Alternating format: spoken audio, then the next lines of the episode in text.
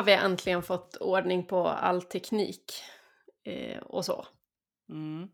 Sladdar, hörlurare, ljudinställning. Jag fattar inte varför vi sitter där varje gång. Hur kan vi inte komma ihåg hur man gör? Det är ju, jag vet inte, vårt 23 avsnitt eller någonting sånt.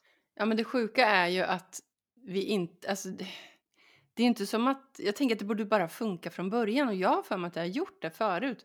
Och sen har Mm. det varit lite strul de sista gångerna och då har du gjort något och sen har det funkat. Men nu kommer jag inte ihåg vad det är du har gjort. Eh, ja, Nej, det där är inte vårt stora intresseområde. Vi vill ju prata, så Oh. det kan vi göra nu. mm. Eh, ska vi börja som vi gjorde förra gången? Du, vad, Ja. vad, var är du nu? jag sitter i min soffa. Mm. Nej, men jag, vi, vi kan ju också börja med att säga att eh, du faktiskt var här i helgen för att jag har haft kalas. Ja. Eh, och att vi hade tänkt att vi skulle spela in i söndags när du ändå var här för att det kunde vara lite festligt att spela in live eller på plats så. Men sen hade vi ingen, vi hade ingen lust och sen satt vi ändå och snackade i typ fyra timmar. Ja, Eh, men eh, det blev inget avsnitt av det, men det var kul ändå. Hade varit ett himla bra avsnitt, men ingen hade orkat lyssna. Dels det plus att jag tror att eh, vi hade gjort vissa människor obekväma. ja, Ja, nej men så att vad det är jag, jag, jag sa just det precis här när vi fick ordning på ljudet att jag har suttit still hela dagen. För vi har haft en eh, utbildningsdag för vår nämnd. Eh, där alla som jobbar som utvecklingsledare har berättat om sina uppdrag och sådär. Och eh, jag trodde att det skulle bli en sån här tråkig dag. För att man tänker så här, herregud, det här kan jag redan. Men det kunde jag ju inte. Och det var ganska häftigt att se sin egen lilla pusselbit i det här jättestora bygget, eller vad man ska kalla det för. Eh, och det gjorde ju att, eh, ja, förutom att det är jobbigt att sitta still typ en hel dag, så var det väldigt mycket i hjärnan som gick igång. Eh, och jag fick en massa så här, vi har pratat en del om synkronicitet och jag fick så här hur mycket som helst som hängde ihop mellan alla områden och hur man kan tänka och eh, hitta olika synergier och andra fina regionala värdeord. Eh, så jag var helt slut när jag kom hem nu. Så jag sa just att jag tryckte i mig så här kolhydrat, snabba kolhydrater så att om jag pratar jättefort så beror det på någon slags sockeröverdos. Duracell-avsnittet. Ja, exakt. För idag dricker vi ingen vin. Eller inte jag. Eh, det gör det jag. gör du. Mm. Ja, men det, Sorry. det gör du rätt i. Det var Mm. bara att jag kände att jag inte behövde något efter helgen. Du har ju dragit i dig andra droger idag. Sockerdrogerna, ja precis. Mm. Mm. Var befinner du dig då? Mm. Alltså jag håller ju på och försöker skriva en längre text. En bok helt enkelt. Och jag har skrivit på på ett visst sätt och idag så öppnades, du vet bara, det behövs bara en tanke och så kan det ibland öppna en, det öppnas en dörr till ett nytt rum som man inte har Mm. sett eller tänkt på. Ja.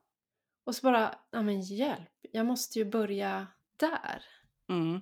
Jag har trott att jag skulle börja vid en viss tidpunkt men jag inser att nej, vänta här nu, det här måste börja där. ja. Så då, då har jag liksom varit väldigt upptagen av det där. Så det har varit... Ja, det känns ju både kul och Mm. jobbigt när man har kommit en bit. Ja. Men det blir nog bra. Men vad häftigt att du säger precis sådär för att eh, den här Lev kreativt, så jag började på kapitel 7 i morse när jag satt på bussen. Eh, och då var det precis det där med att öppna en, en annan dörr eller en ny Mhm. dörr och se på saker från ett helt annat håll. Eh, och hur det verkligen är. Och, och på något sätt så tror jag inte att man kan forcera det där. Eh, jag tror jättemycket på det här som jag har slängt mig med på sistone hela tiden. Eh, som blev någon slags så här, eh, jätteskön, eh, vilsam tanke. Där what you seek is seeking you. Att det liksom, det är klart att man kan anstränga sig och eh, forcera, försöka snabbspola saker men det går liksom ändå inte. Eh, och jag tänker på ditt experiment där också. Handlar inte det jättemycket om precis just det? Jo, absolut. Och, och i, på, i, i det sammanhanget blir det ju lite ironiskt, det är ju det jag skri, skriver om. Men, men eh, någonstans inuti mig så tror jag att jag har försökt att ducka för att ta med vissa saker Ja. i det jag skriver. Men, men idag kändes det som att nej men, den där, du vet man har försökt låsa in det bakom en dörr och så är det Mm. som att den där gistna dörren föll ner och så sen bara står man där och stirrar in och inser att nej men jag kan inte ignorera det där rummet. Får jag fråga en sak? Är det någon slags tossighet bakom den där dörren?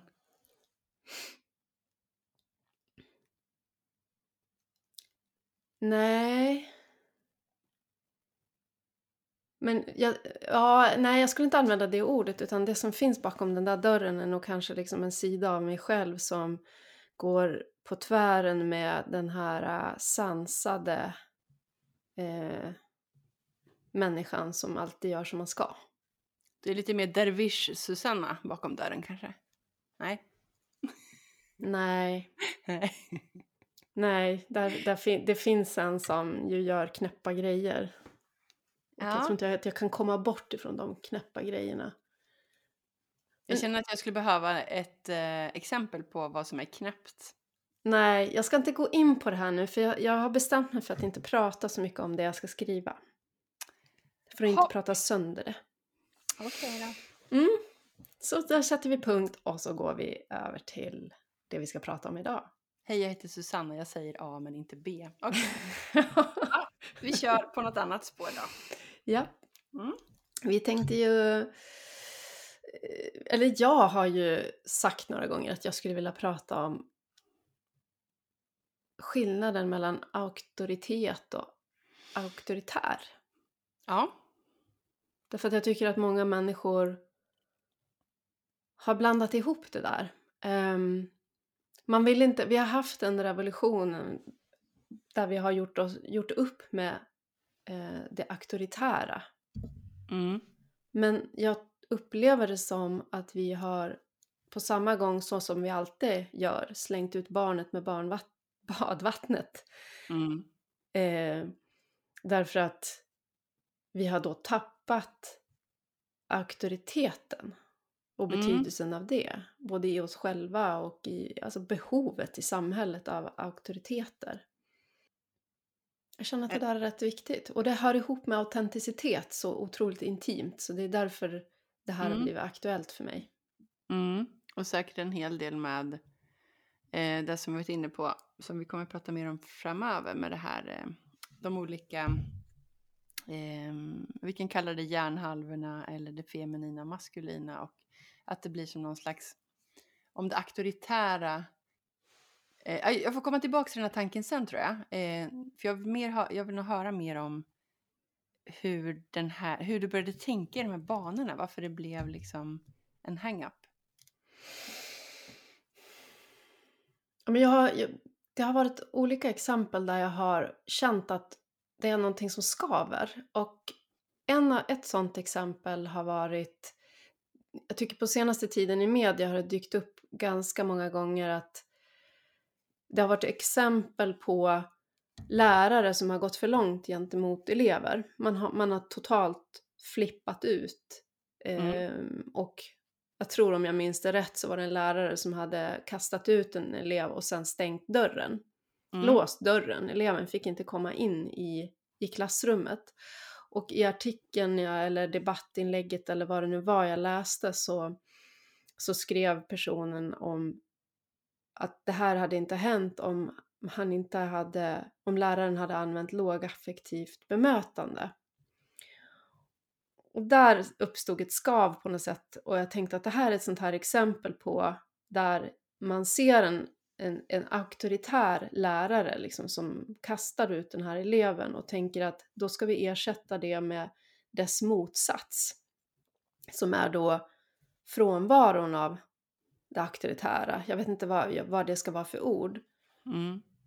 Men om läraren från början hade varit en auktoritet så hade inte det här uppstått i klassen tror jag. Mm. Där har jag lite andra åsikter. Ja. Eh, men fortsätt. ehm, Därför att då hade, alltså personer med det jag menar som auktoritet, som är så Mm. här, som är, för det första har fått klarhet i sin autenticitet. Mm, mm, De vet vilka de är och de vet var de står. Eh, de har ett naturligt, alltså utstrålar ju på något sätt ett naturligt ledarskap. Vi har Mm. pratat om det där förut, om människor som har det på något sätt, Mm, mm, som man dras till. mm, Och de tar man på allvar, man lyssnar på dem. Det känns ganska skönt att vara i deras närhet. Mm. Och de talar aldrig om för dig med, med, på det där sättet med hela handen vad du ska göra. mm, Utan de talar om hur man kan göra och det är så trovärdigt så att du gör det i så fall. mm, Och inte av några andra skäl. mm, Och det andra, ett, ett annat exempel, ja vad ska man säga, som jag också kan koppla in till varför jag är så intresserad av det här. Jag var på en kurs för ett tag sedan. mm, ehm, och var ganska taggad på att åka på den där kursen. Och kommer dit och så kommer den här kursledaren in och är en ganska färglös karaktär. mm, pratar med ganska lågmäld röst och använder de här orden kanske, lite, skulle ni kunna, alltså det, det är hela tiden ett förminskande av sig själv. mm, Eh, och jag blev så irriterad på det där och då är det ju, jag tycker ju det är så intressant att fundera på varför blir jag irriterad? Det är ju någonting i mig själv det här Mm. handlar om. mm, Ehm, och så fick jag bara en känsla av att men herregud, så varför måste den här personen vara karismatisk? mm. Vad är det för krav jag kommer att ställa på den här? Eller att vara en auktoritet. Ja men det, precis, för det, det, jag skulle ju vilja ha att han var en auktoritet. Att han Mm. liksom var... Och då insåg jag att vänta här nu, jag försöker att söka en auktoritet utanför mig själv. Vilket Mm. också är problematiskt. Mm, Och det är väl därför också man kan dras till auktoritära personer. För att man vill frångå det där ansvaret själv. precis. Att, att komma fram till vad som är rätt för just mig. Mm, Då är det jävligt bekvämt att luta sig både åt auktoritära personer men också söka auktoriteter. Men i slutändan tror jag att någonstans måste man själv hitta auktoriteten inom sig mm, för att komma någonstans. Och det är ju, det är ju jätte, jättejobbigt. Det är mycket, mycket skönare att vara någon som blir ledd än att leda sig själv. Ja, definitivt. Och det här har vi pratat om förr vet jag, för vi har pratat mycket om det här. Min tendens att ta rygg på någon som vet, Mm. som pekar med hela handen. Men jag måste ändå backa tillbaka till lärarsituationen, för någon slags försvar för alla lärare så vet ju jag att, ursäkta uttrycket, men det är en jävligt rövig situation för lärare. Och det är helt sjukt hur de har det i klassrummen.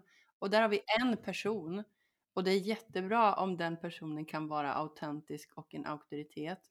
Men när man har 30 elever där kanske hälften har särskilda behov och så ska man räcka till för alla och så kanske det är en elev som då beter sig väldigt illa och som, ja, som man måste få ut från klassrummet helt enkelt.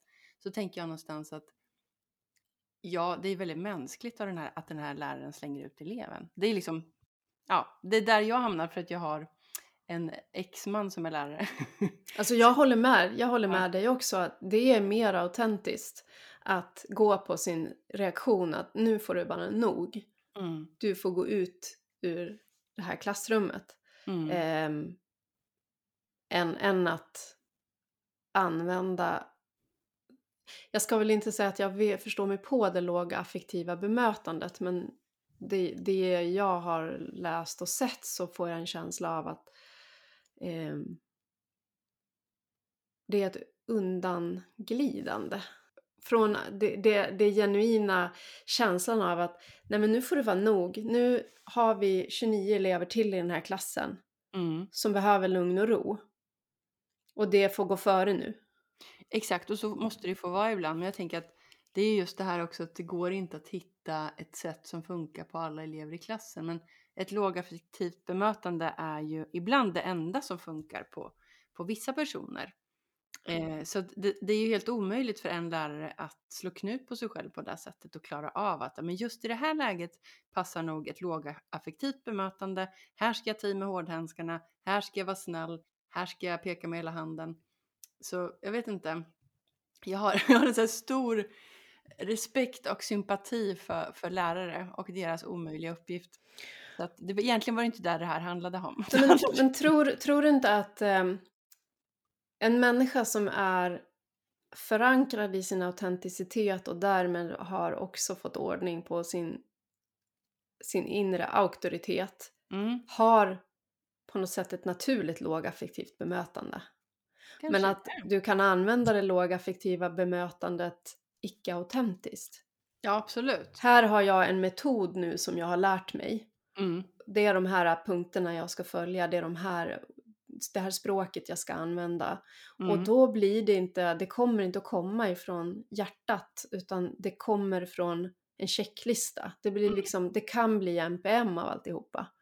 Ja, och sen så tror jag ju också så här att ingen människa går runt och är 100% i autenticitet hela tiden för att vi bor inte, liksom, vi lever inte i en idévärld utan det kommer alltid finnas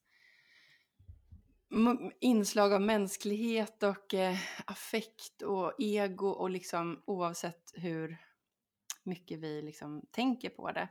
Och någonstans så, så funderar jag på, finns det ens liksom utrymme för att vara autentisk som lärare? Men gud, det måste det göra. Jag blir, jag blir... När du säger så här, då tappar jag nästan andan. Det...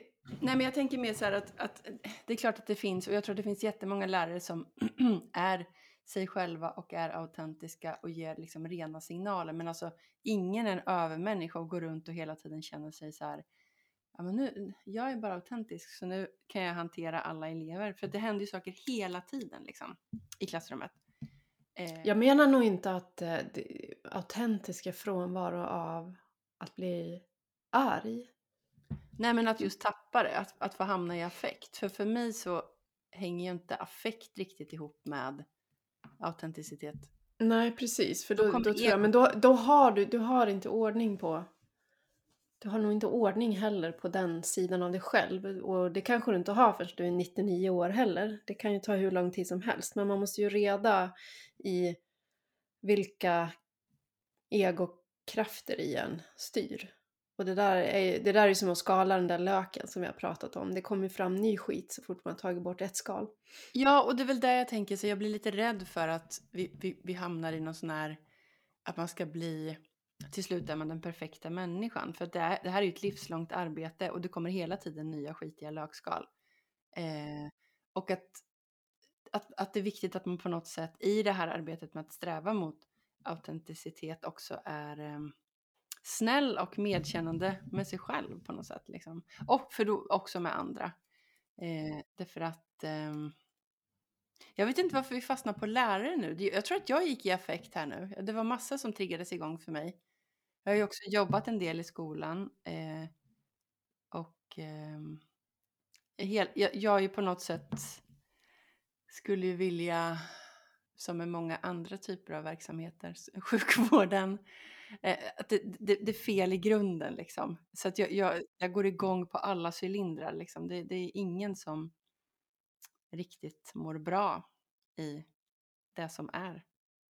Men eh, tappade vi auktoritet och auktoritärspåret nu? Bara för att Nej. Jag... Nej. Jag tycker att det blev ändå ett, ett bra exempel. Mm. Att prata ifrån. Mm. Um, jag kollade för ett tag sedan, jag skulle försöka förklara för en, en person som undrade vad jag, vad jag höll på att skriva om och då, då nämnde jag ordet autenticitet och den personen hade inte koll på det så då, då gjorde jag lite grann som jag brukar göra att jag jag kollar var ursprungsordet kommer ifrån. Ja. Och då, då är just eh, roten, alltså det kommer från latinets authenticus och det, det betyder tydligen en som har tillgång till eh, en trovärdig auktoritet. Mm. Från början. Okay. Och, och motsatsen var plagiat. Ah. Alltså du Okej. imiterar någon. Ja. Eh, Så auktoriteten hörde ihop med det där. Jag vart liksom ändå lite förvånad över att ordmässigt så hörde det från början ihop också med Men det där är ju autenticitet. jätteintressant för jag tror ju någonstans att människor som eh, är autentiska inte uppfattar sig själva som auktoriteter. Men att andra gör det. Och det är nog så paradoxalt, du kan inte sträva efter att bli en auktoritet. Nej. För då är det plagiat. Ja, det riskerar ju att bli det. Mm. För du tänker ut på förhand vad, vad betyder en auktoritet och så försöker du att imitera det. Mm. Så det är ganska omöjligt. Ja, men det är ungefär som att försöka imitera autenticitet och tillit och Mm. andra eh, värdeord. Liksom. Ehm, det blir ju fel. Ja. Och det kanske är därför det är så många religiösa andliga ledare som slår över i något auktoritärt som lyckas utnyttja människor. För Hur att de, tänker du då? ja, men jag tänker att de, de har inte autenticiteten någonstans Nej. utan eh, blir då det är så färgat av egot fortfarande att det slår över och blir auktoritärt. Alltså de, de har ju de här människorna i någon slags ledband för att de ser upp till den här personen. Mm. Så då måste det så- finnas, då måste det ändå finnas, det kanske är det, liksom att, att det här är en person som inte riktigt har, vad ska man säga, kalibrerat eller hittat, varit inne och, och, och ehm, försökt sortera i sin eh, verktygslåda, eller man ska säga. För uppe, jag- jag tänker, om det är en människa som får med sig andra människor, man kan kalla dem karismatiska eller ja, men sådana som, som och, och inte utgå ifrån att de har en, en eh, psykisk sjukdom som vissa karismatiska ledare verkar ha. Utan alltså, de får med sig folk liksom. Mm. Eh, om det då är en omogen person, eller åtminstone inte en person som kanske inte har gjort så mycket jobb med sig själv, då, då tror jag att här, den här förmågan lätt slår över i maktmissbruk och att man inte ens ser det. Mm. Man, man på något sätt är medskapare till någonting, till att förstöra människors liv, fast man faktiskt inte förstår det själv. Så kan det nog vara. Att de tänker. inte har... Ja, Det är så mycket skit som sker undermedvetet. ja, Så det kanske kan gå vara undermedvetet från det där hållet också. jag tror det. Ehm, Mm. Men att det måste ändå ha börjat någonstans med något som är något korn av äkta, tror du inte det? Ja. Det tror jag. För jag tror Vi- inte att folk följer plagiat. Nej. Det är nog ganska lätt att få den där berömda megalomanin. Jag När man, det. mär, när man märker att det börjar komma människor som lyssnar på en Mm, så kan det nog lätt bli att man tänker att det här handlar om mig mm, och så växer egot. mm, Jag vill, jag vill ha mer av det här. mm, Och då kommer det att det kommer sluta att handla om den där kärnan som du kanske har hittat, källan till din Mm. autenticitet. Mm. Och så börjar det handla om, om eh, egot, egojaget istället. Och då börjar man forcera. Mm. Och sen så tappar man till slut sin autenticitet. Men då har man på något sätt redan byggt in de här människorna där. Jag vet inte Ja. riktigt hur det går till, men... Jo, jo. Tror, jag, jag tror ju så här. Det är den där mekanismen som jag kände med den här äh, lä, läraren som jag ville skulle vara karismatisk. Ja, Därför att de här...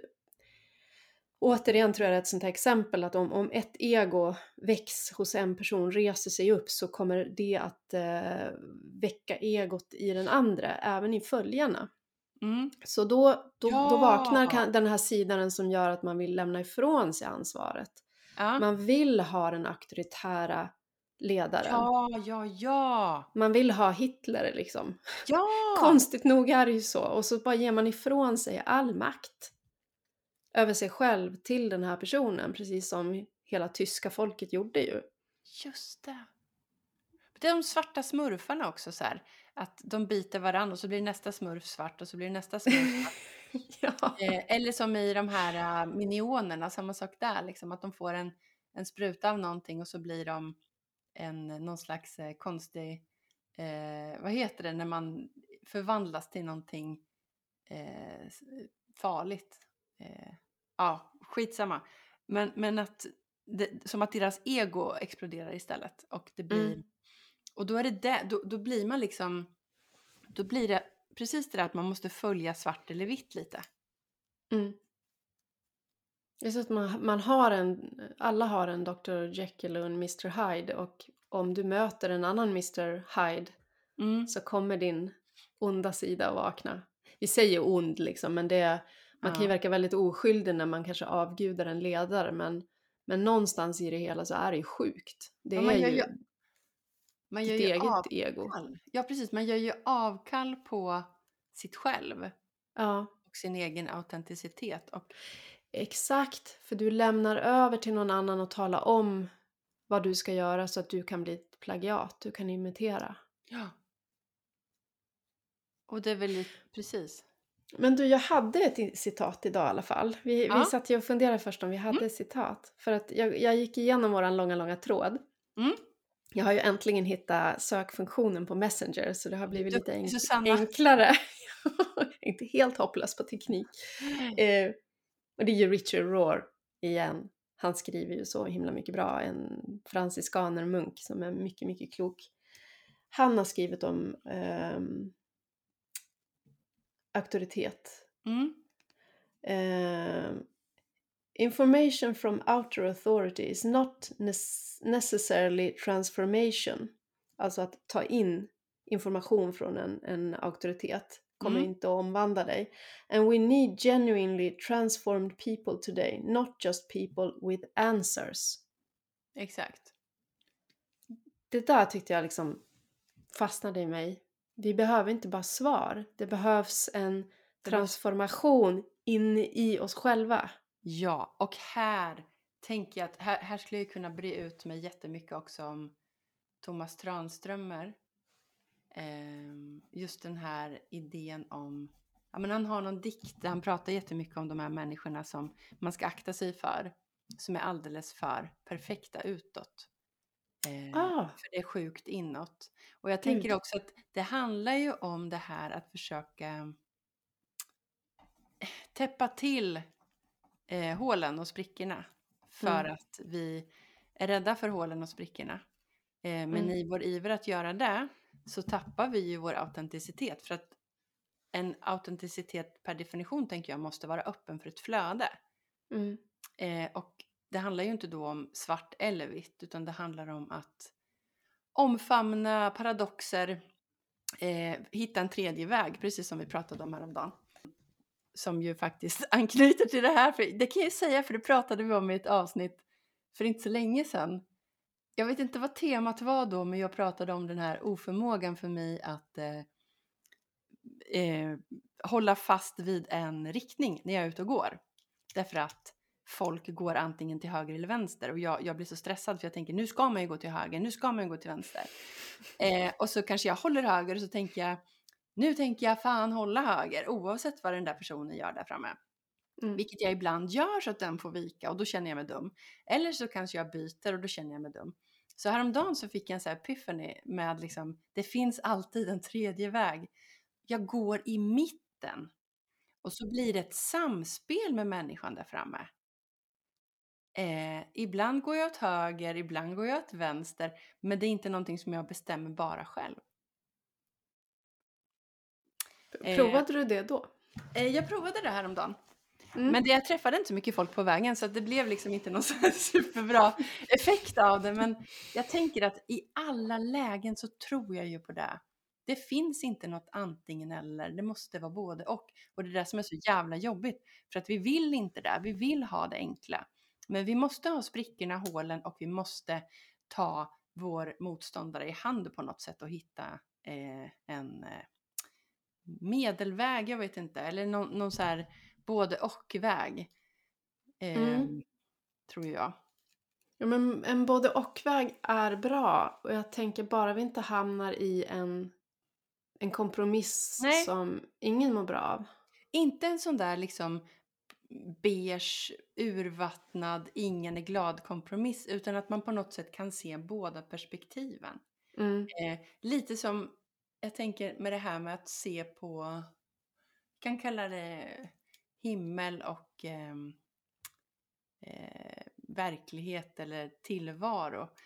Om vi låtsas liksom att det finns en himmel eller en, en värld där allting är precis som det ska. Helt liksom perfekt. Och sen Mm. har vi vår tillvaro här på jorden.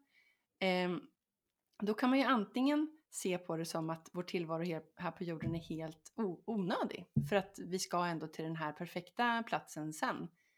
Eh, där allting är precis som det ska. Så som till exempel man resonerar i en del religioner. Och jag tänker också på så här vissa filosofer med idévärlden och eh, eh, skuggvärlden eller vad vi ska kalla den för. Men liksom båda är ju lika verkliga och båda är lika viktiga på olika sätt. Eh, och det betyder ju inte att det blir en kompromiss som är blaskig utan att man måste försöka på något sätt bara få ihop många olika bitar och gå i det. Jag vet inte hur men jag tänker att det måste ändå vara det enda. Att, att på något sätt bygga relationer mellan olika sätt att se på saker. Det låter som någonting där om, om flera parter börjar se med, med samma blick som är både och eh, blicken då, eller den tredje.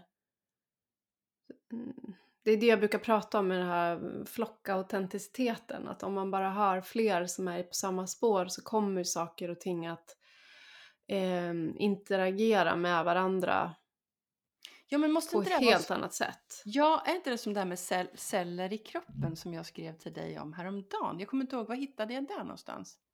Var det också Richard Rohr eller var det någonting annat? Vi har ju haft våra olika diskussioner om det här med gränser och eh, inte gränser och jada jada.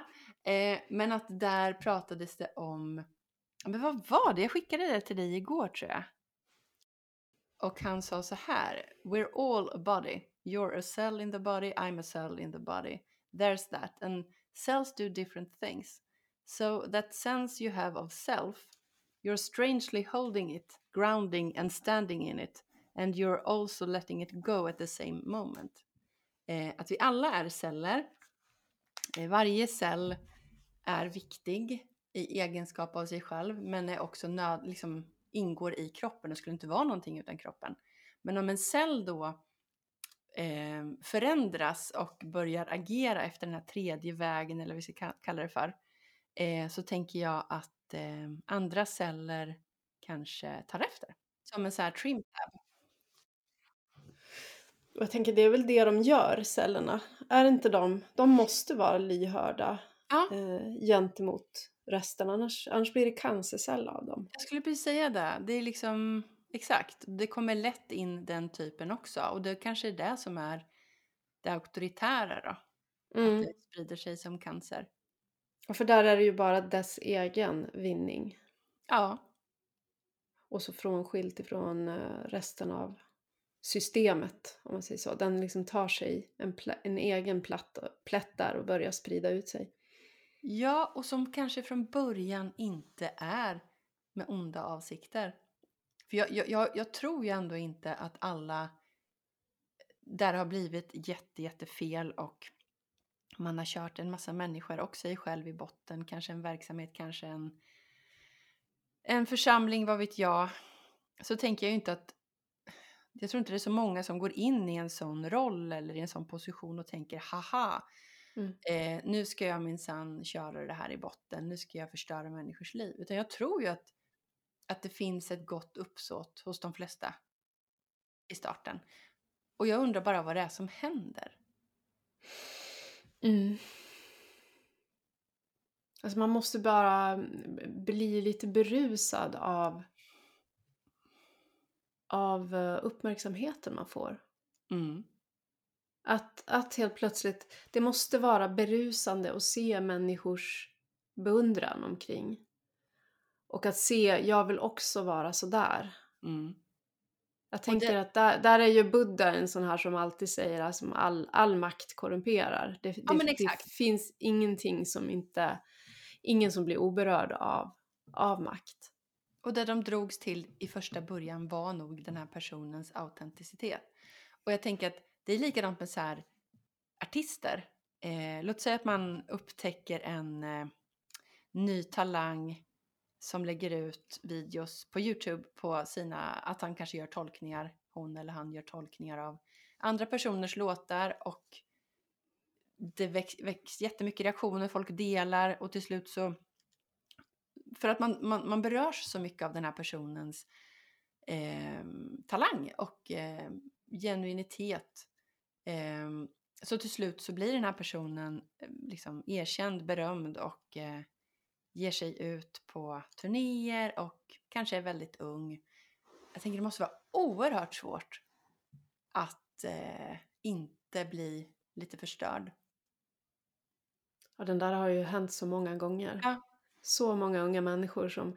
Alltså man är ju så mitt i en, en, eh, en känslig process när man är så där ung. Det är den här Ja. socialiseringsprocessen. Mm. Och sen någonstans...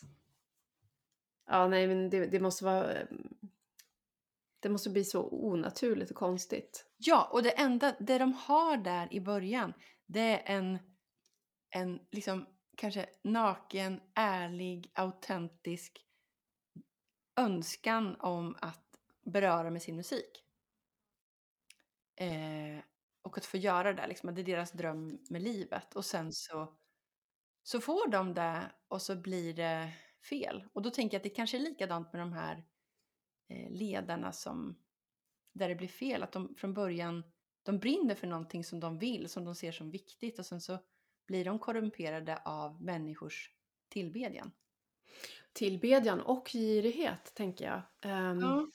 Jag tipsade ju dig om en, eh, en dokumentär, jag vet inte om du har sett den. Jag har inte Eh, hunnit se den. Trainwreck, Woodstock 99. Mm. Som så tydligt visar hur man tar det här fantastiska fina konceptet med fred, kärlek och gemenskap som eh, det första Woodstock var. Mm. Och så tänker man att man ska upprepa det igen 1999 i USA. Och eh, drar ursprungs... Han som kom på det från början är ju den som motorn som drar igång det.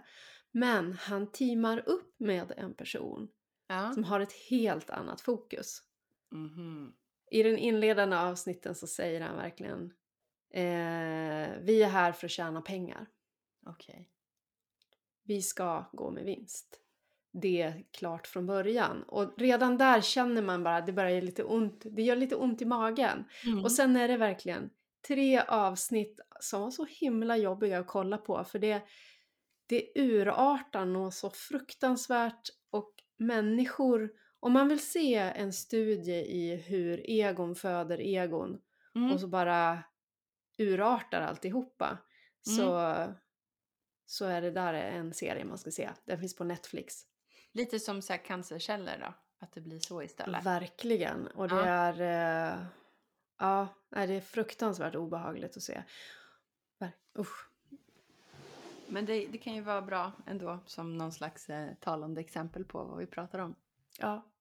Eh, för det är ju intressant det där när man ska tjäna pengar. Jag fattar ju liksom. Vi lever i...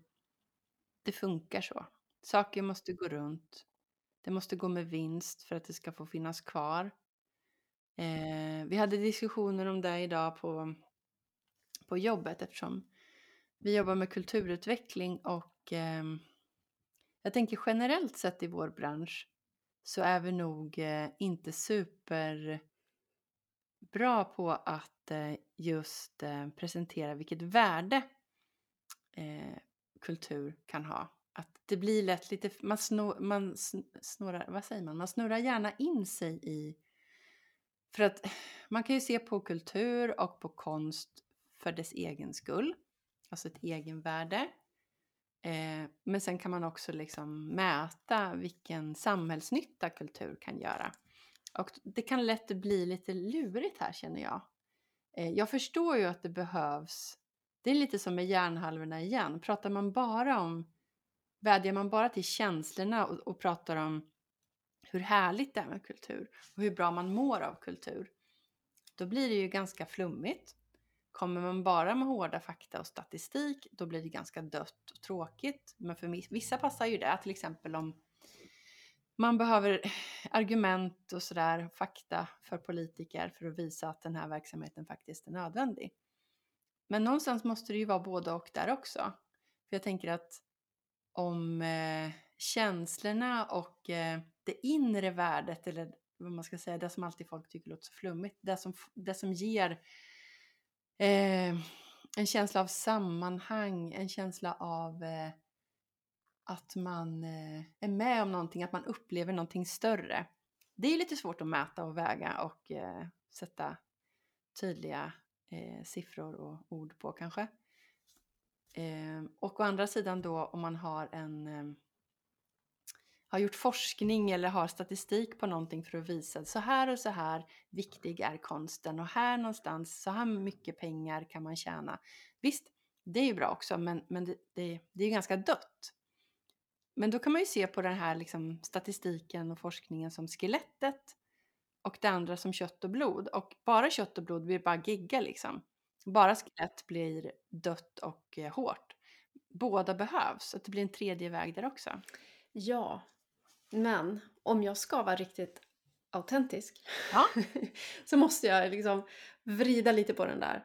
Därför jag gör det. Då, då krävs det en, en asymmetrisk relation mellan det relationella och upplevelsen i kultur och mellan eh, det hårda faktat och eh, på den sidan. För att det måste alltid, alltid vara det relationella upplevelsen som är huvudspåret och det mm. andra ska bara stötta, tjäna, fullfölja.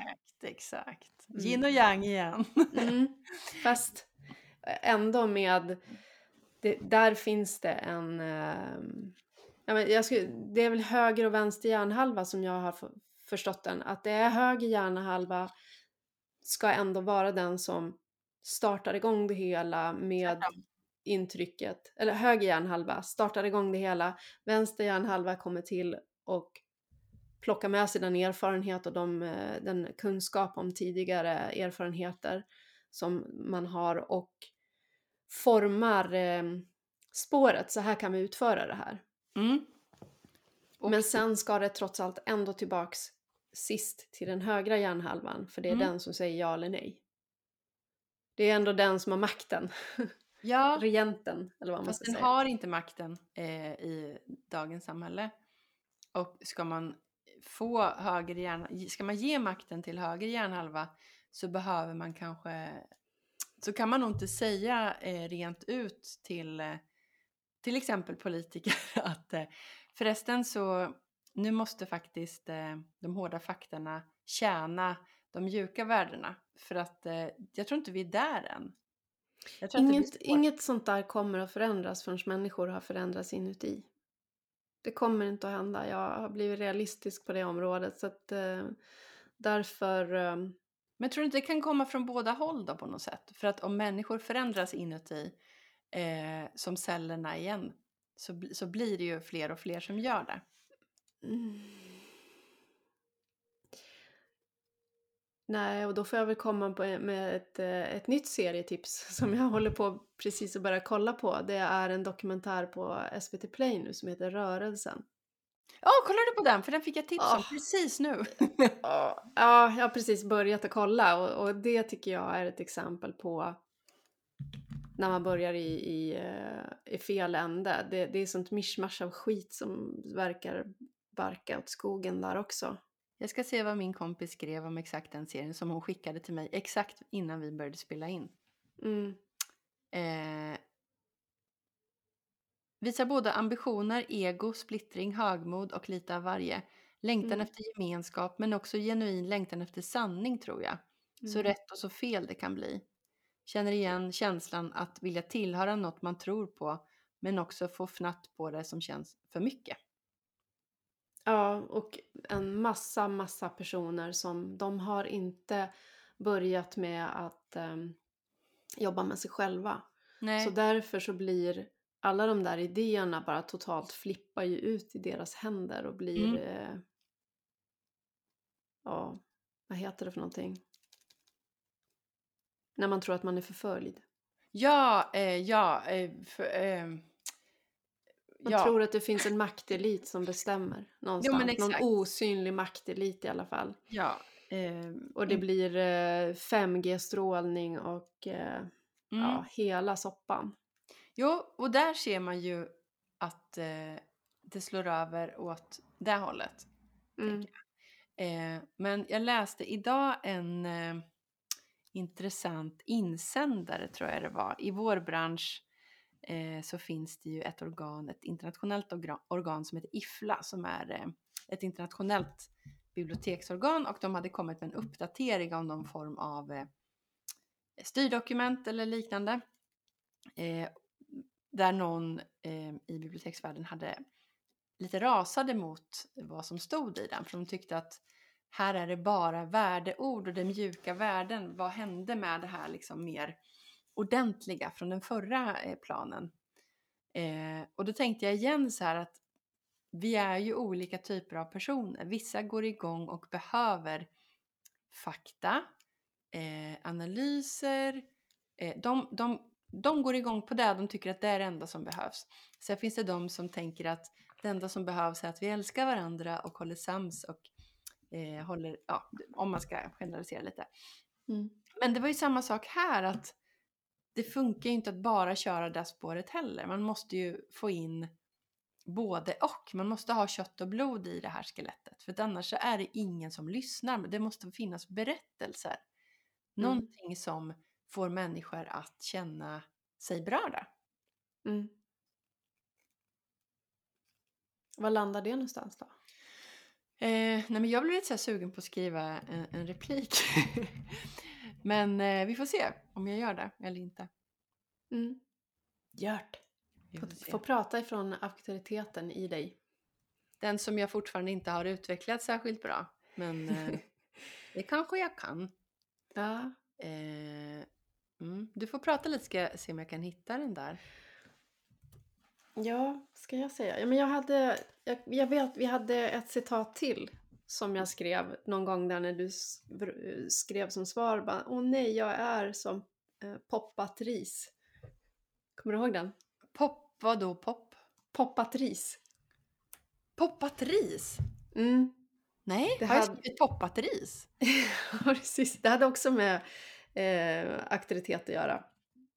Ha? Och det, det är en, eh, vad ska man kalla det, är en sån här indisk guru, Sri Ramakrishna. Ja, hette han poppat ris? Nej, han heter inte Poppat ris. Nej, men vad är poppat ris? Jag får liksom bara, har jag någonsin uttryckt mig Ja, vi kan ta vad Poppat ris är efter citatet. Ja. Kör. Vänta då. One must have a true metal of a man within if one wishes to be a successful in life. But there are many who have no grit in them, who are like popped rice put in milk, soft and clinging, no strength within, no capacity for sustained effort, no power of will. They are the failures in life. Ja. Tror du, tror du inte liksom att här skulle ju hela Sveriges befolkning kunna... Vi är som en stor skål med, med uppblött ris i mjölk. Puffat ris. Så ska man nog Ja. säga. Det fick jag när jag var liten. Puffat ris. Ja, just det. Ehm, Som fastnar på läpparna så här. Jag sög sig fast. Ja, Eh, precis. Ja. Eh, mm. Här räknar jag upp några saker. Ehm, soft and cringing. No strength within. No capacity for sustained effort. Alltså ingen, ingen uthållighet Nej. och ingen riktig vilja. Hur har det blivit så då? Ja, hur har det blivit så? Alltså jag, för egen del så tror jag att jag, jag gick vilse i allt vad jag trodde alla andra ville. Ja. Jag tappar bort mig. Och, och där har vi ju de- den här mekanismen som man brukar kalla socialiseringsprocessen. Ja. Eh, som känns på något sätt, ja men den är väl klok och den är nödvändig. Men måste den verkligen... Ja, vi kanske måste förlora oss själva för att kunna hitta oss själva sen. Jag vet inte. Jag brukar ju säga det att någonstans i det där utvecklar man ju också skickligheter. När man går in i socialiseringsprocessen så, mm. så utvecklar i alla fall jag en skicklighet i att vara diplomatisk. Mm. Jag utvecklade en känslighet för vad andra människor vill och känner. Alltså det är en slags medkänsla som är väldigt, väldigt stark. Mm. Eh, så det finns ju positiva saker i det där som alltså går att använda på ett positivt sätt. Men jag använde det som en försvarsmekanism först och främst. Mm. Och försökte då att... Jag, alltså jag försökte ju manipulera folk och gilla mig. Mm. Så jag skulle få vara med. Mm. Så jag kan inte, och, och, i förlängningen så var ju det en försvarsmekanism för att jag var rädd att komma utanför och bli ensam. Såklart. Mm. 100% igenkänning på den. Mm. Eh, och, och, där jag... tappar man bort sin autenticitet, man börjar imitera beteenden som, som är okej. Okay. Och där går ju också auktoriteten förlorad och man börjar på att säga en massa svar på saker och ting som man bara har lärt sig. Ja. De sitter ju inte i som en kroppserfarenhet. Alltså de är ju inte, jag har ju inte erövrat dem och transformerat mig själv. Så det kanske är det som kommer sen då när man börjar krisa. Då, då börjar mm. man ju dra saker till sin spets och är öppen för eh, man är i puppstadiet, du som älskar ordet puppa. Ew! för, att, för att sen Alltså det är, man löses upp där för att kunna bli till på nytt. Men det störiga när man är i upplösningsstadiet och eh, ångeststadiet och är öppen och på botten, då är mm. man ju inte medveten om att åh, det här är skitbra för att nu mm. förändras någonting. Mm. Eh, för jag känner ju att eh, vad hände med min auktoritet? För att jag inbillar mig att jag hade den när jag var liten. Och, att, och det här vet jag också att mina föräldrar har pratat med mig om för att jag blev väldigt blyg som, ja. eh, så småningom. Och eh, då sa de att vi kanske överkompenserade liksom för att de tyckte att jag var lite väl eh, bossig kanske eller gåpåig eller led, ah. ja, bestämde och sådär. Mm. Eh, det behöver inte alls ha med det att göra för jag tänker att det kan nog samhället i stort vara ganska duktigt på att eh, pressa tillbaka, inte minst tjejer. Mm. Men att gå från att vara kapabel och tycka att man kan saker till att tro att man inte kan ett skit. Det är ganska sorgligt liksom. Ja, och där tog de säkert sin egen erfarenhet från barndom och från samhället där att eh, ja men jantelagen, man, man kan ja, ja. inte gå omkring och utstråla auktoritet på det där viset för att eh, då, då kommer folk att tycka tro att, du, eller tro att du tycker att du är någonting. Exakt, och det värsta som kan hända. Liksom. Ja, precis. Mm. Så det var nog med välvilja det också. Ja, De försökte definitivt. slipa bort det där hos dig. Ja.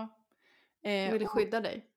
Ja, men exakt. Och jag tänker att eh, det här är väl väldigt eh, eh typiskt för en nia på enneagrammet att ha den här typen av, att man blir, inte jag-svag skulle jag säga, men att man har svårt att få tag i sin egen inre röst och våga lyssna på den och våga lita på den. Dels för att, om jag pratar från mig själv, så att jag är väldigt rädd för att ha fel, trots att jag är eh, Miss Fail Camp. Eh, jag är väldigt rädd, precis som du uttrycker att inte få vara med.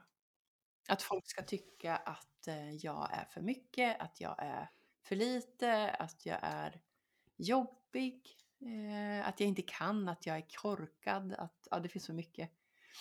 Eh, och jag tänker någonstans så fortsätter man ju på det här, det är viktigt att man påminner sig om att delvis fortsätter man ju på det här spåret. Jag tror både du och jag är ganska duktiga på att tillägna, alltså att läsa och ta till oss teori.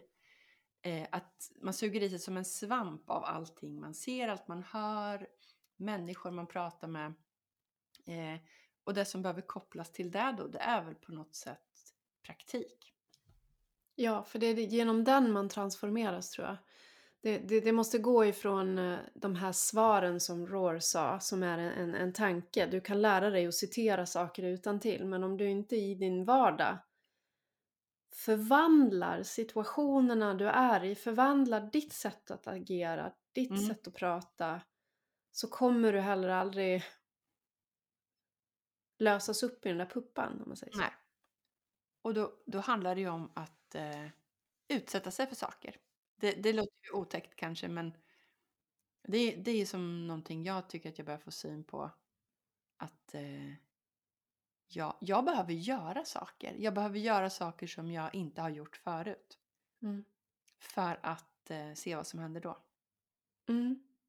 Ja, men om man nu har gått, tappat bort autenticiteten och i och med den också källan då till auktoriteten. Mm. Och man står där helt blank. Jag menar, vad, vad är jag? Vad börjar jag? Alltså man brukar ju verkligen höra folk som har skilt sig. De vet inte riktigt längre, vem är jag? Sitt inte och tänk då. Om det där passar eller inte passar. Eller gör det också för all del, men, men Mm. gå ut och prova. Mm. Vi får inte vara för rädda att prova. Nej. Alltså det, det är sån enorm rädsla för att göra fel. Som Mm. du säger. Du, du måste ha mer fail camp. Du måste sluta jobba, Linda. Ja, absolut. Så måste du resa runt och... Ja, men det, kan du se mig också så här, som jag någonstans har en så karismatisk ledare i mig. Det är det som jag är så rädd för, men jag tror ju att jag har det. Min farfar var ju frikyrkopastor. Så säkert har det här gått i rakt nedstigande led. Och så far jag runt i, i Sverige med mina fail camp och frälsare. Du måste ha dem i tält också. Tältmöten, definitivt. Ja, fail camps i tält. Eh, måste en liten shout-out om det är någon som lyssnar på det här som har en bakgrund inom frikyrkan och vet precis vad jag pratar om. När man går in i ett sånt här tält på sommaren, den doften som jag fortfarande kan känna liksom en eh, saknad efter. Vad är det för doft? Doftminnen, alltså det, det, det är tältduk, det är gräs eh, och sommar och eh, lite instängt. Och eh, ja, vad ska man säga, det, det är liksom den här tältdukens doften är väldigt Mhm. speciell. Eh, och hur det var liksom att ja, men nu är det det här, det, det är hit vi går nu när det är sommar. Mm. Att det var ju asmysigt också. Eh, på många sätt. En karismatisk ledare, var, var, var, varför är du rädd för det? det? Det vet jag inte om jag hann uppfatta. Det hann du inte för det sa jag inte för att jag... För du gjorde en avstickare till tältduken. Var Ja, det det en undanmanöver? Nej jag tror inte det för jag vill jättegärna utforska det. Ja. Ehm, nej men jag tror väl att jag kanske är lite skadad av min uppväxt. Eh, så för mig har ju också karismatisk blivit symptomatiskt med att man är falsk. Eh, och så får jag ofta höra från folk att jag är karismatisk, vilket gör mig obekväm. Men när jag släpper på och är mig själv så tror jag att jag Ja. kan vara ganska karismatisk. Men Mm. det är jag rädd för, för jag tänker vart ska det ta vägen? Tänk Mm. om det tar mig på vägar som är eh, destruktiva och där jag leder Mm. människor fel. Mm. Men det är ju en jättebra rädsla.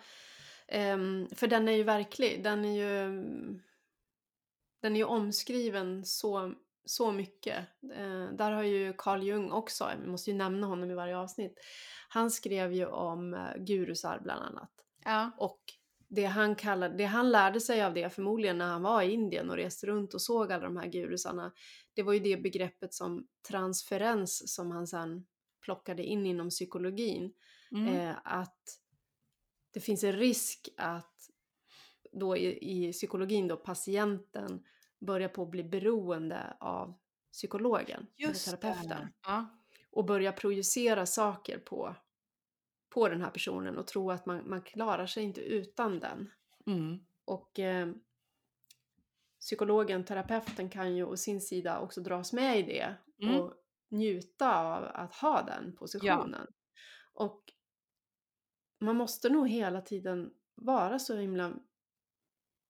Jag vet inte, det är ju... Man måste ha det där med sig om parallellt med den här förmågan att också vara en karismatisk ledare då. Men, men du, det där Mm. du beskriver nu, Mm. är inte det exakt samma sak som alla gör i sina relationer? Det jag skriver om. Nej, vad du exakt på det du berättade om nu med eh, terapeuter och Ah, deras eh, ja. patienter. Att det här med projiceringen, är det inte exakt det som så relationer ser ut? Vi behöver inte dissekera relationer idag. Nej, jag tror inte, inte alla relationer, men det är nog en himla vanlig komponent. jag tror inte att någon kommer undan projicering. Jag har Nej, väldigt... inget, det, det, så, det, tror det menar jag inte. Nej. Projiceringen är, är, är där, absolut. Så Ja. fort du är förälskad är den, är den där. Men Ja. jag tror att just den här transferens, ehm, den kräver också att det är en som lägger sig i något slags underläge och den andra i ett överläge. Och det är jag inte säker på att det alltid sker. Nej, det tror jag inte det alltid gör. Jag, jag tror att... eh, Och jag tror Men projiceringar är nog igång. Ja, och, ehm, och jag tror att eh, det kan också växla mellan parterna det här. Ehm, inom olika områden, att man på något sätt tror att jag kan inte klara mig utan den här personen när det kommer till det här. Jag är ingen utan den här personen när det kommer till det här. Mm. Eh, att, ja, nej men det här, det här kanske är en diskussion för en annan gång, men det känns som att de... Ja, Men det går in i det där, för Ja. att du, du kan ju verkligen söka en auktoritet i ett förhållande.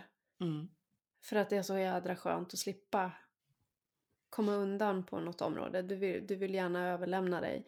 Ja. Och kladdigt nog så har det ju lite grann att göra med en fadersfigur och en modersfigur. ja, Någonstans i det hela. ja, precis. Mm. Precis. Ja, det kan också bli en spännande diskussion så småningom. Jag har Ja, tänkt mycket kring det. Kanske får in det när vi... Vi har ju tänkt att vi ska prata om eh, gruppdynamik Ja, och eh, precis. Och mina böcker by the way är ju på väg nu har jag fått avisering om från Adlibris. Så att snart kommer The Heroine's Journey i min brevlåda. Ja, och så det jag längtar efter att få spela in det avsnittet. Ja, jag också. Mm.